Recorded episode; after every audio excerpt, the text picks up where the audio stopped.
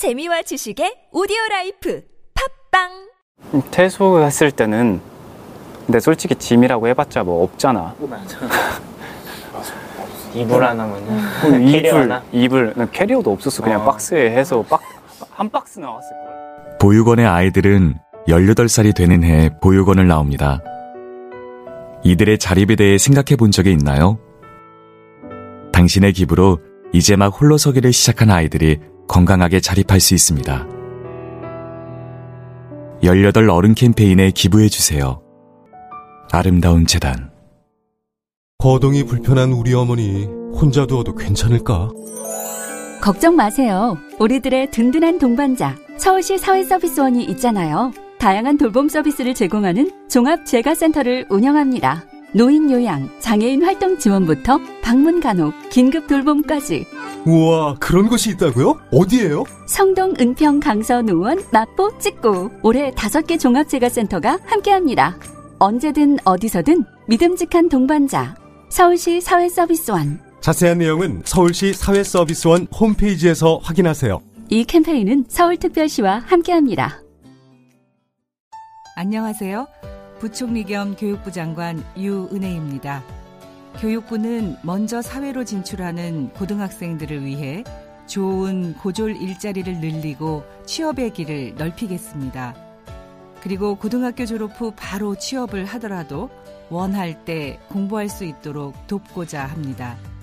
우리 아이들이 학벌 중심의 입시 경쟁에서 벗어나 다양한 능력과 꿈을 키우고 취업 후에도 소외되거나 차별받지 않도록 여러분도 함께 응원해주세요. 이 캠페인은 교육부와 한국직업능력개발원이 함께합니다.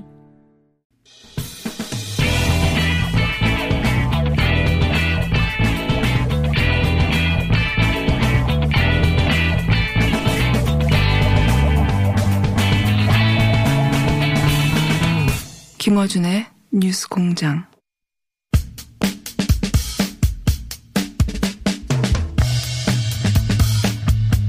형제복지원 사건, 이게 무려 전두환 정권 시절 사건입니다. 이 사건 피해자 최승우 씨가 국회 앞에서 지금 고공농성 중인데요. 거의 2년째 고공농성 중입니다. 단식농성을 시작한 지는 20여일째가 됐습니다. 최승우 씨 연결해 보겠습니다. 안녕하십니까? 네, 안녕하십니까? 네, 단식 시작하신 지 20일째 되셨다고 들었습니다. 네, 오늘로서 20일째입니다. 지금 네. 그 국회 앞에 지하철역 그 위에 올라 계신 거죠? 지붕에? 네, 국회 정문 앞에 네. 국회 사당역 6번 출구입니다. 6번 출구 지하철. 예. 6번 출구 지하철역 그 지붕 위에 올라 계시는데, 예, 엘리베이터 위에 엘리베이터 지붕 위에 올라 계신데. 20여일 물과 소금, 거기 전기 들어옵니까? 전기 안 들어옵니다. 예. 굉장히 추운데, 요즘. 예. 20일 되셨고, 전기도 안 들어오고, 물과 소금만으로 버티고 계십니다. 그런데, 부산 형제복지원 사건 때문에 지금 단식농성 하고 계신데 우선 본인이 어떻게 이 사건이 연루됐는지 좀 설명해 주십시오. 제가 그 1982년도에 네.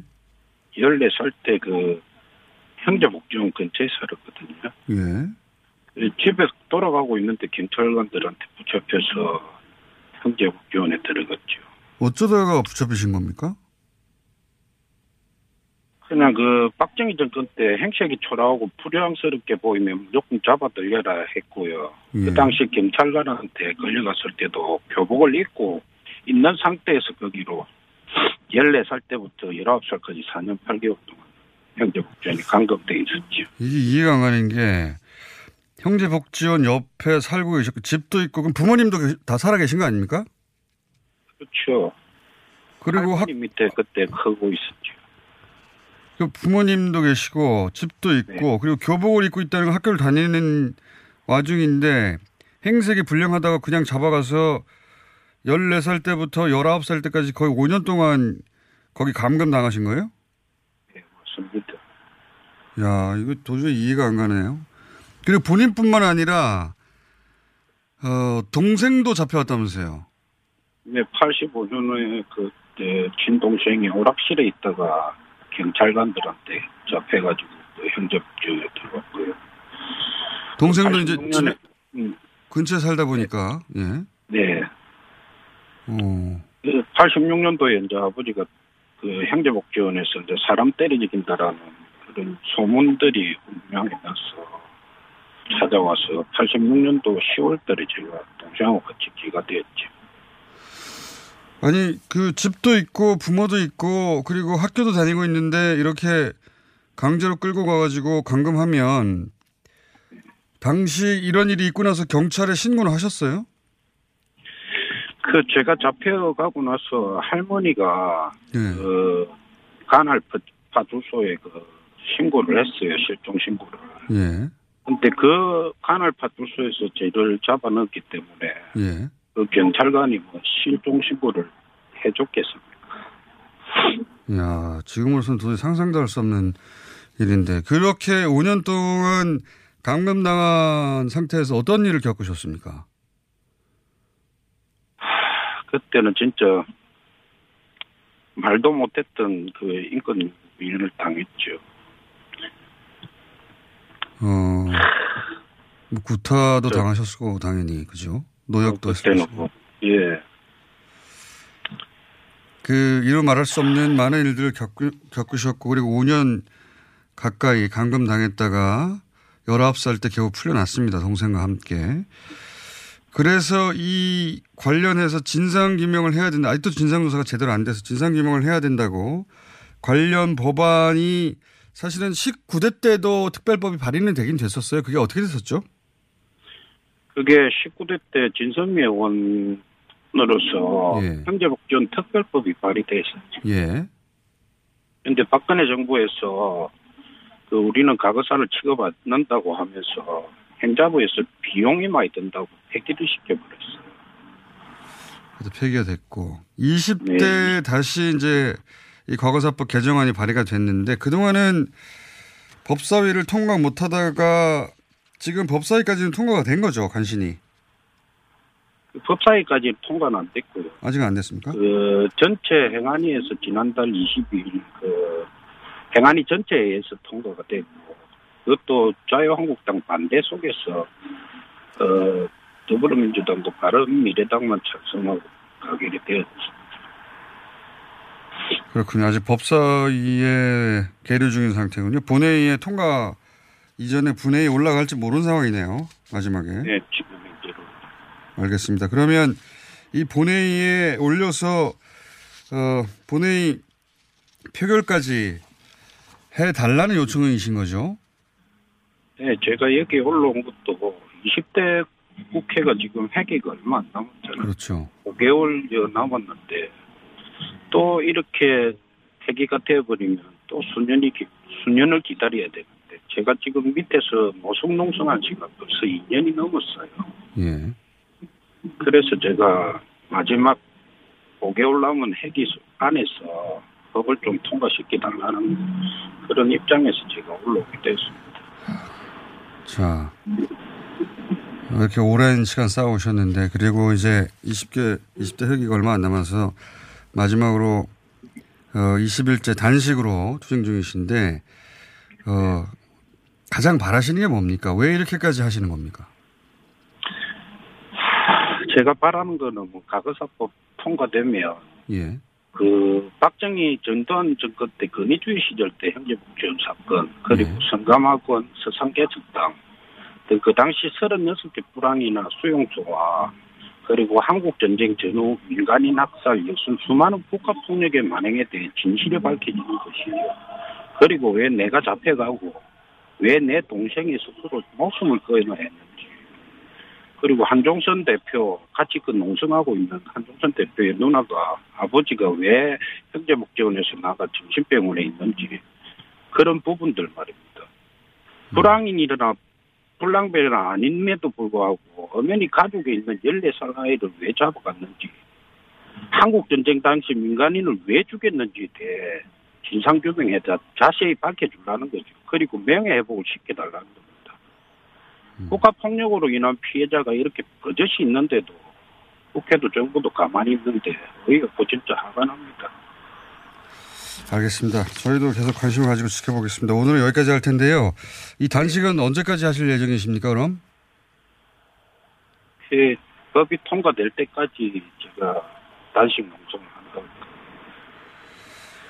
알겠습니다. 건강 유의하시고요. 영화라서. 전기도, 하다못해 전기 장판도 안 된답니까? 제가요, 단식을 하고 있는데, 저 국회, 정문 앞에서 하고 있는데, 한교안 대표님이, 청와대 옆에서 단식을 하시다가, 여의도로, 국회 앞으로 왔더라고요. 예. 그쪽으로 보니까네, 카메라로 이렇게 당겨보니까네, 그쪽에는 수행원들도 많고, 전기까지 끌어들이고 있더라고요. 그래서 제가, 경찰관 분들한테, 전기를 좀 끌어달라 했지. 근데 안 된다고 하더라고요. 그래서 이재정 의원님하고 정의당의 최선 의원님께서 국회에서 이야기해서 좀 끌어줘라고 했는데도 불구하고 경찰관은 끝까지 안 된다더라고요. 좀 이렇게 좀 그래야 되노. 비교가 되니까 좀 화가 나더라고요.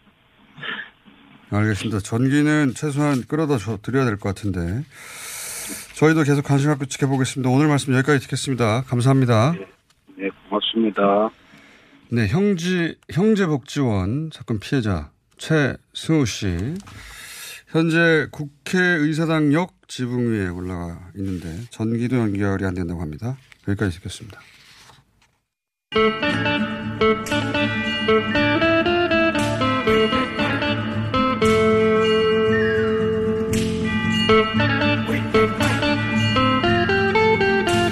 자, 1분 지각하셔서 순서가 뒤바뀐 문화일보 우상호 의원이었습니다.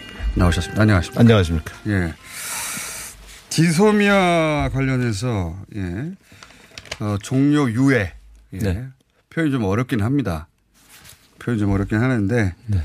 연장할지 말지 일본이 하는 거 보고 결정하겠다 이런 얘기죠. 한마디로 말해서. 조건부 연장, 이게 제일 정확한 표현이죠. 네. 근데 이제 일본에서는 저희가 2부에서 다루긴 했는데, 일본이 하나도 양보한 게 없이 완벽한 승리다 이런 식으로 나오는 거에 대해서는 어떻게 보십니까? 일단, 이제 지소미아 조건부 연장을 놓고 국내 일부 이제 언론에서, 여기 실패한 거다. 이 카드 잘못 썼다. 이제 이렇게. 근데 지소미아 카드 자체를 잘못 썼다. 그렇게 주장하시는 분들이 있는데, 실제로는 이건 지렛대로서 아주 잘 활용한 겁니다. 그러니까, 만약 지소미아 문제를 거론하지 않았다면 일본이 협상장으로 나오지 않았을 겁니다. 그렇겠죠. 예, 거의 양국의 입장이 팽팽하게 진행됐을 거니까요. 그런데 결국 지소미아 문제를 놓고 미국이 일본과 한국의 양쪽에 굉장히 강한 압력을 넣었습니다. 대한민국에만 압력을 넣은 게 아니죠. 결국은 그동안 협상에 전혀 응하지 않았던 일본이 협상에 응하기로 하고 심지어 한일 정상회담까지 이제 날짜가 잡혔죠. 이거는 제가 볼 땐 전혀 미동도 하지 않았던 일본이 움직일 수밖에 없었던 이런 측면에서 본다면 지소미아 문제를 외교 협상의 지렛대로 삼은 대한민국 외교의 판정승이다. 저는 이렇게 보고 있고요.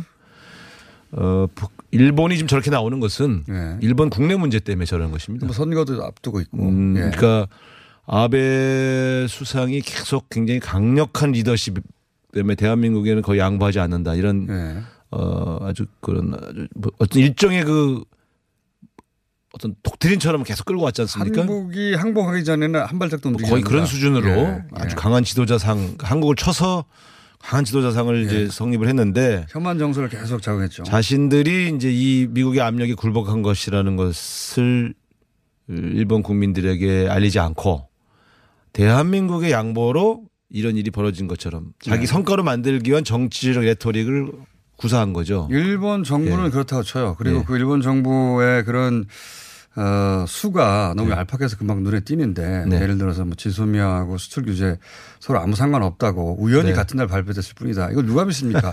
궁색하니까 그런 말들이 나오는 건데 우리 언론들이 또 대부분 보수 매체 할 거 없이 이거 잘못한 거다라고 하는 이유는 뭐라고 보십니까? 보수 매체는 원래 그러니까 그렇다고 쳐요.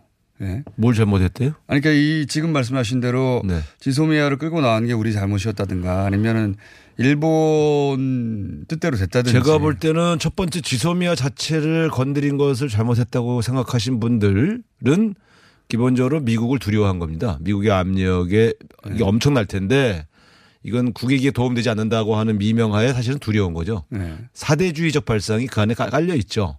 미국과 대결해서 이룰 게 뭐냐 이런 두려움들이 있었던 건데. 미국이 원하는 걸 미리 알아서 해줘라 이거 아닙니까? 뭐 그런 뜻이죠. 예전에 그랬던 것처럼. 근데 결과적으로 보면 지소미아 문제를 가지고 미국의 압력이 들어올 걸 예상하지 못했던 정권은 아니죠. 다 예상했지만 우리한테 오는 압력보다 미국이 일본이 받을 압력이 더 클 것이다라고 하는 판단을 했던 것이고 결과적으로 미동도 하지 않던 일본의 입장을 변화시키는 카드로 충분히 잘 활용했다 저는 이렇게 보고 있습니다. 그러니까 이 문제를 결과에 대한 평가를 놓고 그러니까 지소미아 문제를 건드린 것이 잘한 거냐 못한 거냐는 외교적 입장에 따라서 언론이나 지식인들의 생각이 다를 수 있습니다.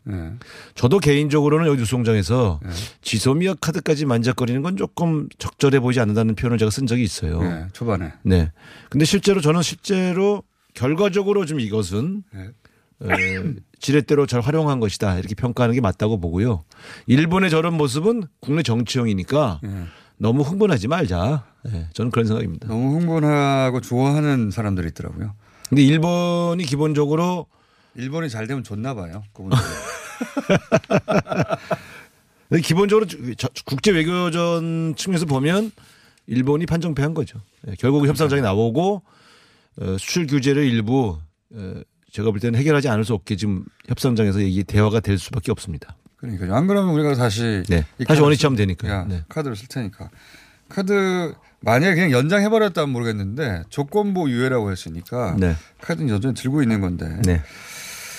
자, 그건 그렇고 지난주에 왜 임종석 전 비서실장이 왜 그런 결정을 했는지 한번 물어본다고 하셨는데 물어보셨나요? 예, 만났습니다. 뭐랍니까? 진짜 이유가.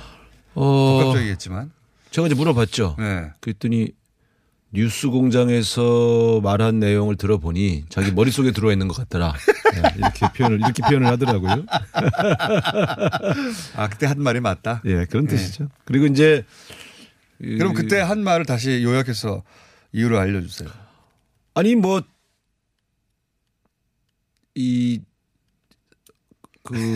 갑자기 물어보니까 뭐 저 지역구 종로 어차피 뭐 넘겨주지 않을 것 같으니까 계속 무슨 비루하게 대기하면서 이렇게 생활하는 것 자체가 좀 비루하게 느껴진 게 있고 지역구 문제도 있고 그다음에 이제 지금 남북관계가 많이 막히니까 차라리 제도권 정치에 있는 것보단 나가서 남북관계 기하는 게 훨씬 더 임종석이라는 사람의 정체성이 맞는 게 아닌가 이런 고민을 했다고 제가 말씀드렸는데 그리고 뭐 조국 장관 국면과 관련해서도 소회가 있었을 거라고 말씀하셨던 걸로. 아니, 이제 기득권 소위 86 그룹들을 어떤 기득권 세력으로 몰아간 것에 대해서 자기가 후를 던지는 걸 한번 보여주겠다 이런 우리 그거 아니다라고 그런 생각이 있었을 것이다 제가 말씀드렸는데 형 어떻게 내 머릿속에 들어온 것처럼 얘기하대 딱 그렇게 얘기하더라고요. 다만 이제 믿을 수가 이 문제로 인해서 이제 자기 동료나 자기 선후배들 이제 같이 활동했던 분들에게 이렇게 불똥이 옮겨간 거에 대해서 되게 당혹해요. 그러니까 본인은 여러 가지 사실은 이제 비서실장 심지어는 뭐 정권의 넘버 2라고 초반에 계속 얘기했었고 그런데 지금 총선 국면에 다시 뭐 선배들과 자리를 놓고 경쟁한다든가 그것도 싫고 그리고 86 세대가 기득권이나 자꾸 하는데 그게 아니라는 것도 보여줘야 되겠고 그리고 남북 관계도 본인이 지금 해야 될 일은 저 일 아닌가 싶어서 이렇게 복합적으로 결정했는데 그러면 다른 386들은 왜 안 갔느냐는 이야기로 번지는 게 이제 당혹스럽다. 그렇죠. 그러니까 예를 들면 이런 거 아니겠습니까? 김세연 의원은 자기 당 의원들을 향해서 혹은 지도부를 향해서 쇄신을 요구한 거 아닙니까? 네, 그렇죠. 그러면 김세연 의원의 주장에 대해서 어떻게 생각하십니까? 이렇게 묻는 게 맞죠.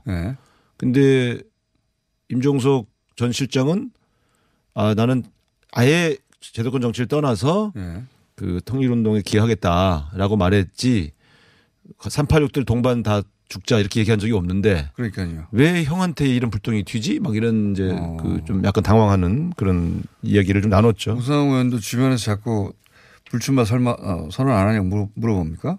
아니 주변에서 물어보는 건 아닌데. 네. 아, 그런 분위기를 만들고 있다 자꾸 언론에서. 네, 어떤 의원님이 계속 인터뷰 하시지 않습니까?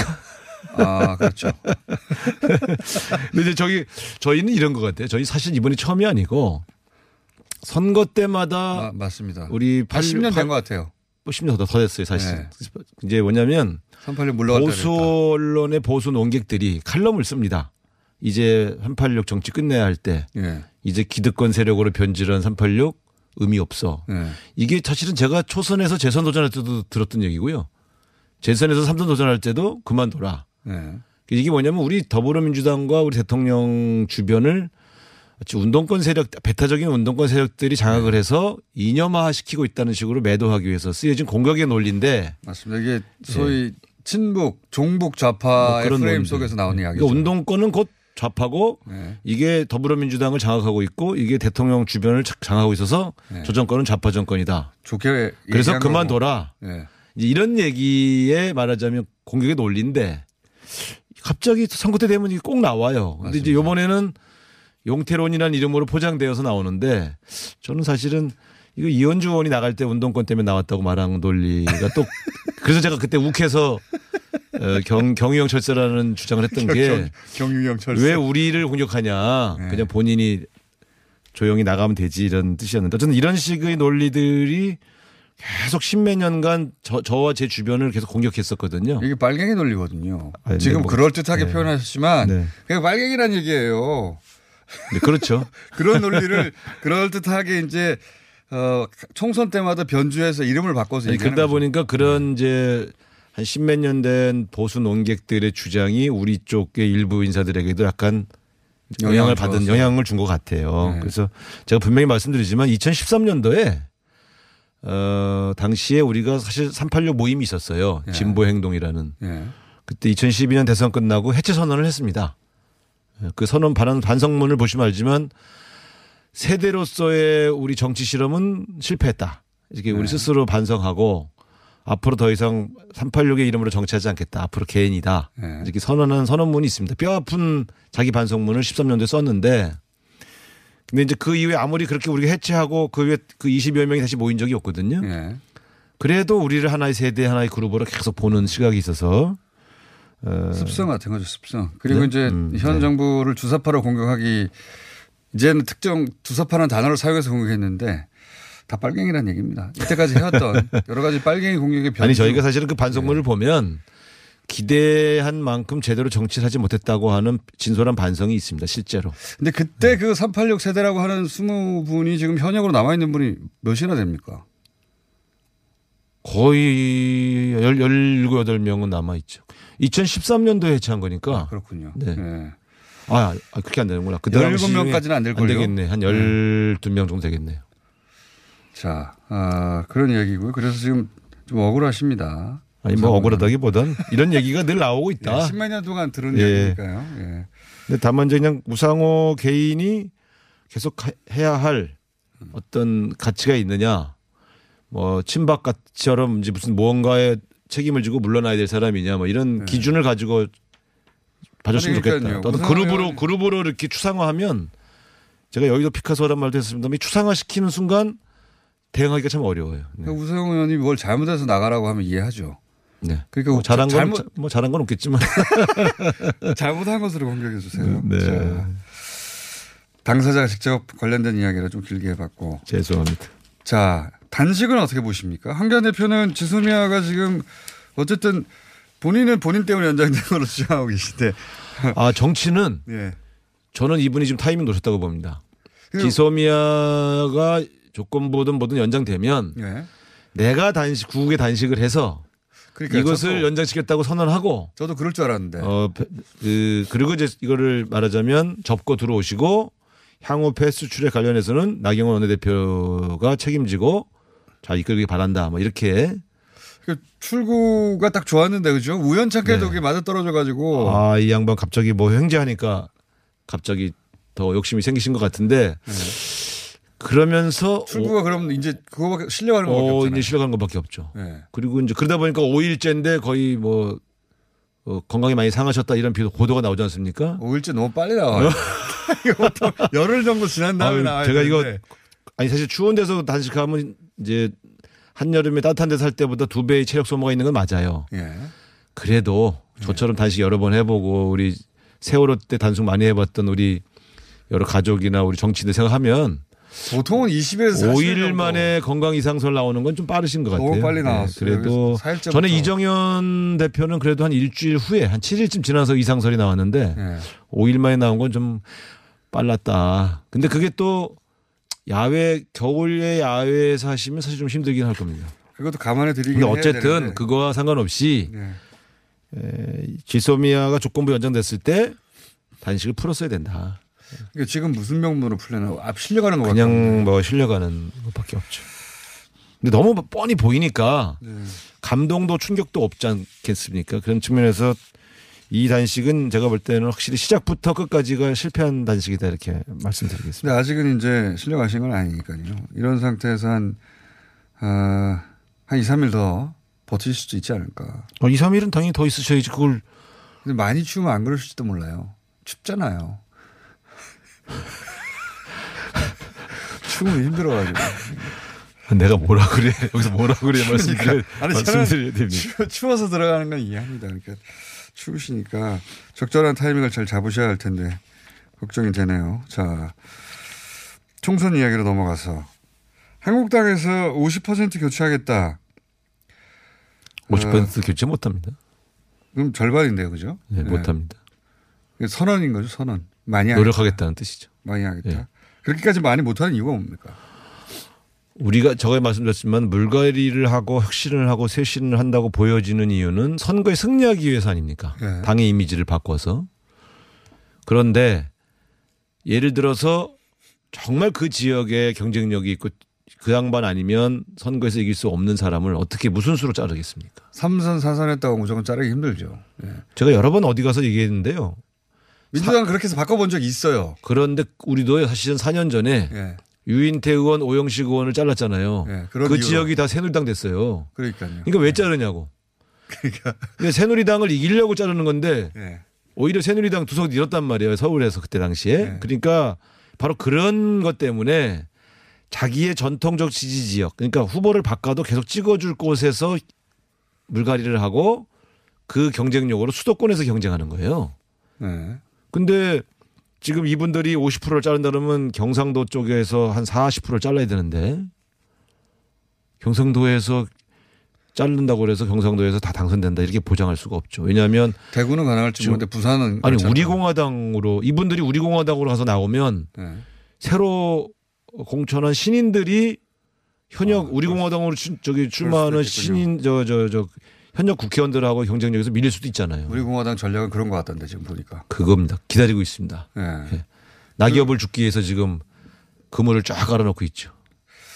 그렇기 때문에 지금은 저렇게 호기롭게 이야기하지만 지역별 여론조사 쭉 해가면서 저는 이 폭이 대폭 줄 수밖에 없다고 보고 있습니다. 지금 자유한국당에서 지금 그 황교안 대표가 이렇게까지 하는 이유는 당내 황교안 대표가 구상한 총선 전략하고 다른 이야기를 하는 사람들이 있다는 얘기 아닙니까? 그래서 지금 흔들리는 거 아닙니까? 황교안 대표가. 그러니까 김세연 의원이 당 지도부까지 겨냥해서 정말 근본적 혁신을 하자 이렇게 주장을 했더니 네. 자기들의 기득권, 지도부의 기득권을 놓을 수 없으니 애꿎은 국회의원 물갈이 숫자를 늘려서 발표했을 뿐이죠. 그럼 이게 갈래가 몇 가지가 있는 거예요. 하나는 김무성 의원이나 그때 이제 바른당으로 탈당했다가 복당한 그분들이 유승민 의원의 변형하고 합쳐가지고 해체 모여를 하자. 그 변혁분들과 합치는 방식을 자유한국당 이대로 안 되고 해체 모여 수준으로 다시 모이자. 네. 새로 창당하자 이런 방안이 하나 있는 거잖아요. 네. 그렇죠? 그게 김세연 의원이 주장한 것이고 네. 소위 이제 탄핵파 복당파들이 주장하는 것이고 황교안 대표는. 거기까지는 너무 먼 이야기고 그거 그렇게 되면 본인도 뭐 기득권을 내려놓고 그 원오브댐이 돼서 출마도 하지 말고 그런 걸 요구하니까 자기가 이 당에서 가지고 있는 당대표로서 주도권을 다 잃게 되는 거 아닙니까? 그건 싫은 거 아닙니까? 그죠? 그렇죠. 그래서 이쪽에서는 황교안 대표, 친황은 그럼 어떻게 하자는 거예요? 황교안 대표 중심으로 이 당이 가면서 계속 다른 정치 세력과 보수 통합을 하고 그리고 선거를 치르자. 자유한국당 중심으로 그냥 하자. 자유한국당 중심이죠. 당연히. 네. 자유한국당이 맏형이고 인원도 많고 그러니까 다시 재통합을 하자. 네. 대신 그 과정에서 통합에 응하는 바깥 세력에게 요구 조건을 들어줄 수 있다. 네. 뭐 이런 정도인 것이고. 그러니까 들어와라 이런 것이고. 그렇죠. 네. 들어오되 대접은 해 주겠다 이런 거고. 네. 또한 유승민 대표나 김세연 의원의 주장은 그런 정도로는 변화한 거로 안 보이니 네. 완전히 그 당의 모양과 구조를 다 바꾸자. 이름도 바꾸고 다 바꾸자. 이제 이런 거고요. 네. 합치는 건 합치더라도 네. 새로운 것으로 보이기 위한 기득권을 내려놓는 모습을 보여야 된다. 이렇게 주장하는 것이죠.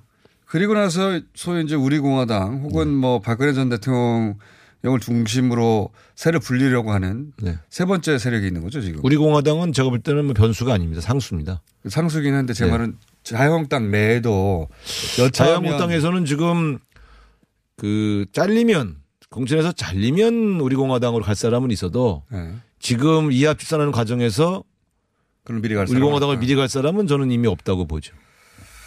우리 공화당은 그 공천 자본이 얼마나 생기냐에 달려 있는 것이다. 그렇습니다. 그러나 어쨌든 30%든 50%든 지금 자유한국당에서는 이미 선언을 했는데 현역 의원 물갈이 안 할 수는 없을 거 아니겠습니까? 네. 그런 경우에 최소한 10명에서 20명 정도만 그 물갈이가 된다 해도 그분들은 우리 공화당으로 가죠. 그만두는 분도 계시겠지만. 네. 자, 그럼 패스트트랙은 어떻게 됩니까? 패스트트랙은 의원 숫자와 비례 숫자 가지고 지금 왔다 갔다 하잖아요. 쉽게 말씀드리면 네. 선거법과 관련된 패스 출액과 네. 검찰개혁 관련된 패스 출액을 좀 나눠서 말씀을 드리면 네. 선거법 관련해서는 현재 패스 출액에 태운 저 법안은 네. 저대로 그대로 상정해서 표결을 하면 부결됩니다. 부결된다. 네. 네. 저건 150석을 도저히 잡을 수가 없어요. 반대하는 사람이 너무 많고. 너무 많아요. 자기 지역구가 날아가는 사람도 너무 많고. 28석이라고 하는 지역구가 사라지게 되니 그게 어디가 될지 모르기 때문에 거기에 반대한다고 동조하는 사람이 무조건 2배가 되는 거죠. 어느 지역구가 될지 모르니까. 그러니까 그렇겠죠. 이게 어렵습니다. 네. 그래서 지금 어쩔 수 없이 새로운 타협안을 만들 수밖에 없는데 네. 그러면 지역구의 축소폭을 좀 줄이고 네. 비례대표의 증대폭을 좀 줄인 수밖에 250 없어요. 250 플러스 50이 그렇게 해서 나오는 240대 60. 혹은 250대 50이 그렇게 나오는 두 안인데 네. 어떤 안에서 타협이 될지는 나경원 대표와 다른 야당 의원의 대표들과의 네. 대화 속에서 가능한 거죠. 자유한국당에서는 아예 이 협상에 응하지 않고 있는 거 아니에요?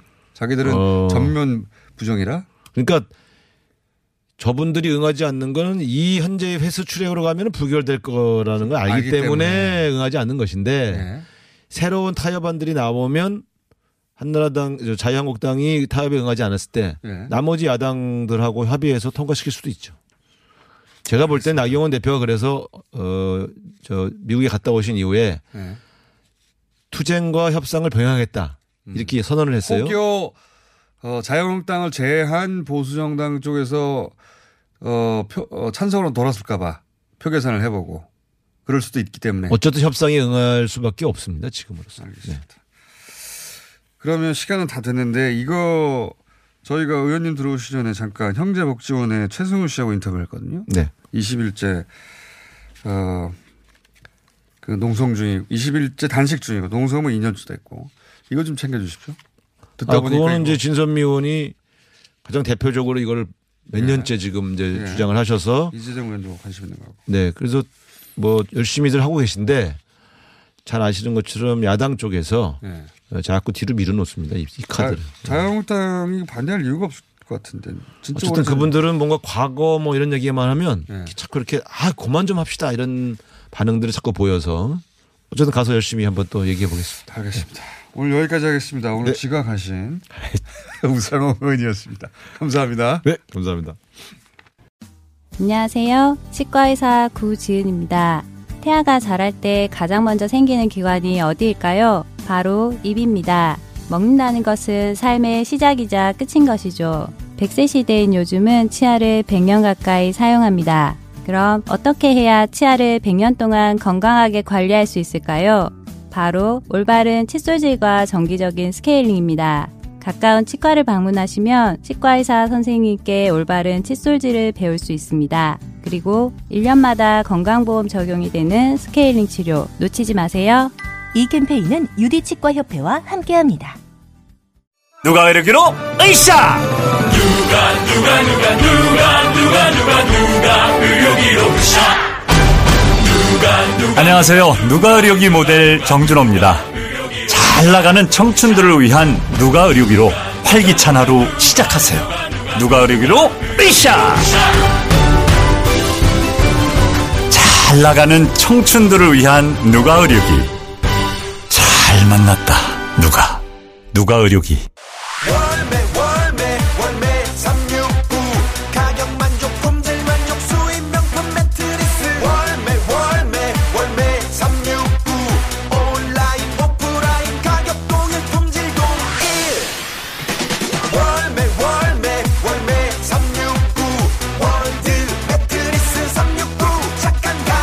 월드 매트리스 369. 온 오프라인 동일 판매. 지금 검색창에 월매 369.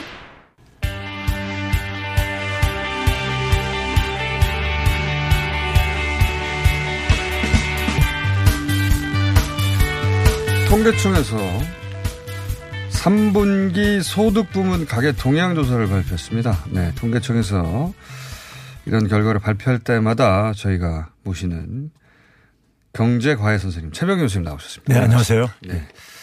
통계청 발표가 있을 때 경제뉴스가 뭔가 잘 됐다, 좋다, 나아졌다라는 기사를 본 적은 없어요. 그렇죠.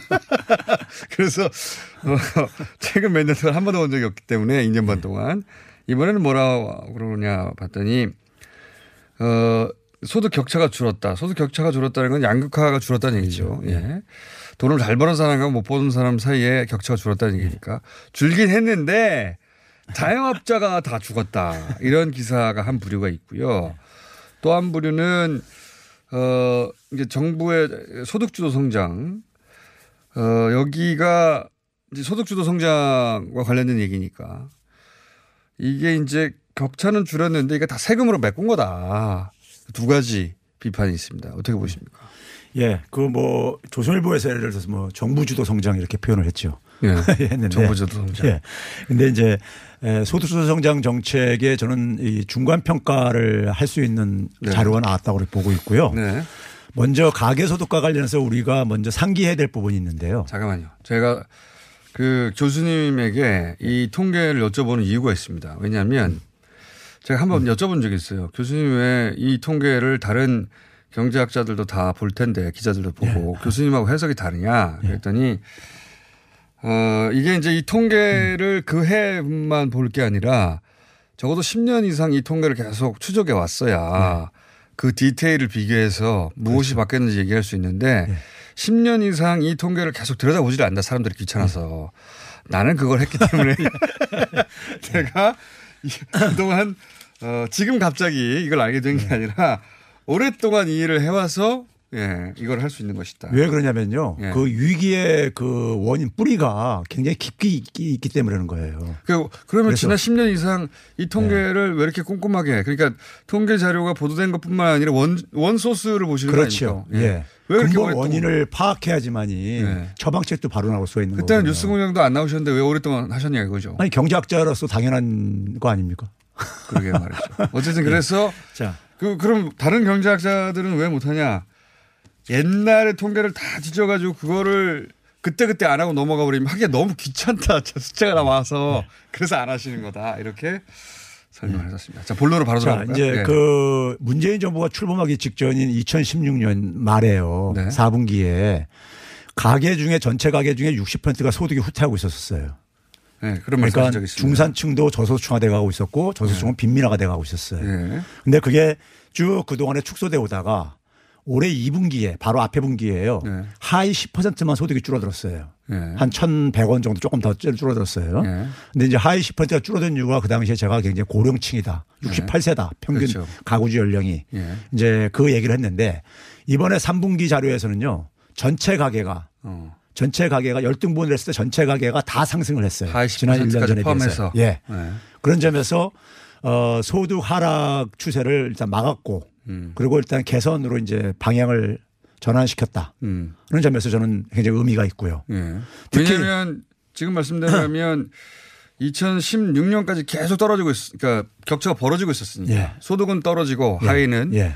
중산층까지도 이제 중산층도 소득이 떨어지고 그래서 예. 양극화가 점점 심화되고 있었는데 그렇죠. 그 양극화의 진행을 막았다. 그렇죠. 예. 그래 그 실제로 이제 양극화 진행에 막은 것의 그 내용을 보게 되면요 예. 소득 증가율을 우리가 이제 보면은요 3기에 예. 우리가 이제 저소득층, 중산층, 고소득층으로 이제 3등분으로 되게 나눌 수가 있는데요. 예. 그러니까 하위 30%가 저소득층. 그다음에 30에서 70%가 이제 중간층, 예. 그리고 70에서 100% 사이가 이제 상류층, 고소득층으로 봤을 고소득층. 때 예. 저소득층 전체 이제 그러니까 소득 증가율은 이제 그러니까 평균이 2.7%예요 예. 가계에. 근데 저소득층이 4.5%를 저소득층이 더 많이 올랐다. 예, 가장 많이 올랐습니다. 중산층이 4.1%, 예. 그리고 고소득층이 1.5%. 예. 그러니까. 저소득층과 저소득층, 중산층, 고소득층 순서로 이제 그러니까는 증가율이 높았다는 얘기는 예. 이제 소득 양극화 개선에 이제 상당히 이제 그러니까 효과가 있다. 그렇죠. 예. 예. 그런 점에서 소득주성장 정책이 지향했었던 목표들이 예. 사실 그대로 지금 이제 그러니까 우리가 확인되고 있는 부분이 되는 건데 여기서 이제 자영업자가 추락했다는 얘기는 지난번에 한번 다루셨어요. 그러니까 이게 예. 그 총액, 소매 총액은 늘어났는데 오히려 온라인 구매가 확 커져가지고 자영업자들, 동네 자영업자들이 말하자면 동네 자영업자들이 온라인으로 구매를 해버리니 힘들어진 것이지 이게 불황하고는 상관없다. 자영업자의 추락은 이 구조적인 변화다. 예, 정책과 상관없는 네. 이런 말씀하셨어요. 그런데 지금 말씀하신 모든 분야에서 소득이 올랐다 손치더라도 특히 저소득층은 정부가 세금으로 그 소득을 올려준 거 아니냐. 네. 그래서 지금 말씀하신 대로 정부 주도 성장 아니냐, 소득 주도 성장이 아니냐. 비판의 포인트가 거기 있습니다. 그런데 하위 20%의 네. 평균 가구주 연령이요 64.4세입니다. 아, 지난번에 한번 말씀하셨던 지금 노년층. 갈수록 높아져가고 있어요. 네, 노년층. 높아져가고 있는데 특히 하위 10%는 69세예요. 아, 69세. 네, 하위 10%는요. 아, 그럼 69세인 분들이 근로 활동하는 게 쉽지 않잖아요. 그 대목을 빼먹은 거네요. 예. 지금 69세면 70세입니다. 사실은. 그러니까요. 예. 최하위 10%는 예. 소득이 없을 수밖에 없으니까 소득이 낮은 거죠. 최하위로 예. 내려갔는데 예. 그분들이 대략 70세다. 70세. 예. 그럼 그분들 그러니까 정부에서 케어 예. 안 해주면은 예. 어떻게 하라는 거예요? 고려장치입니까?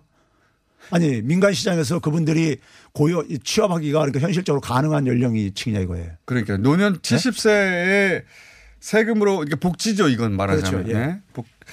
그러니까 가구주 연령이 지금 70세에 지금 육박할 정도예요. 그러니까요. 69.4세. 예, 예. 69세니까요. 예, 70세죠. 70세. 예, 70세라는데 이분들 그러니까 정부주도 성장이라는 표현이 정부가 하는 역할을 안 하면은 그 나이를 빼먹고 말을 하니까 그렇죠. 이게 먹히는 거죠. 그렇죠. 아, 그러네요. 이게 만약에 30대, 20대, 30대 이러면 모르겠는데 예. 이분들 가구주가 예.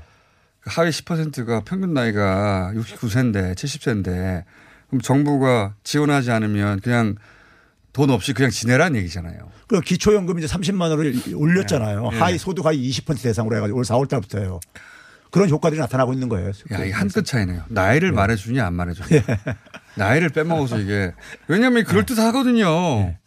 그러니까 한 이 느낌은 어느 정도 느낌이냐면 한 40대 정도의 일 열심히 할 세대주들인데 그 소득은 늘지 않는데 정부가 억지로 세금으로 메꿔가지고 소득 주도 성장이 마치 성과를 내는 것처럼 광고하는 거야 실제로는 아니야라고 읽히는데 여기서 나이를 빼먹었어.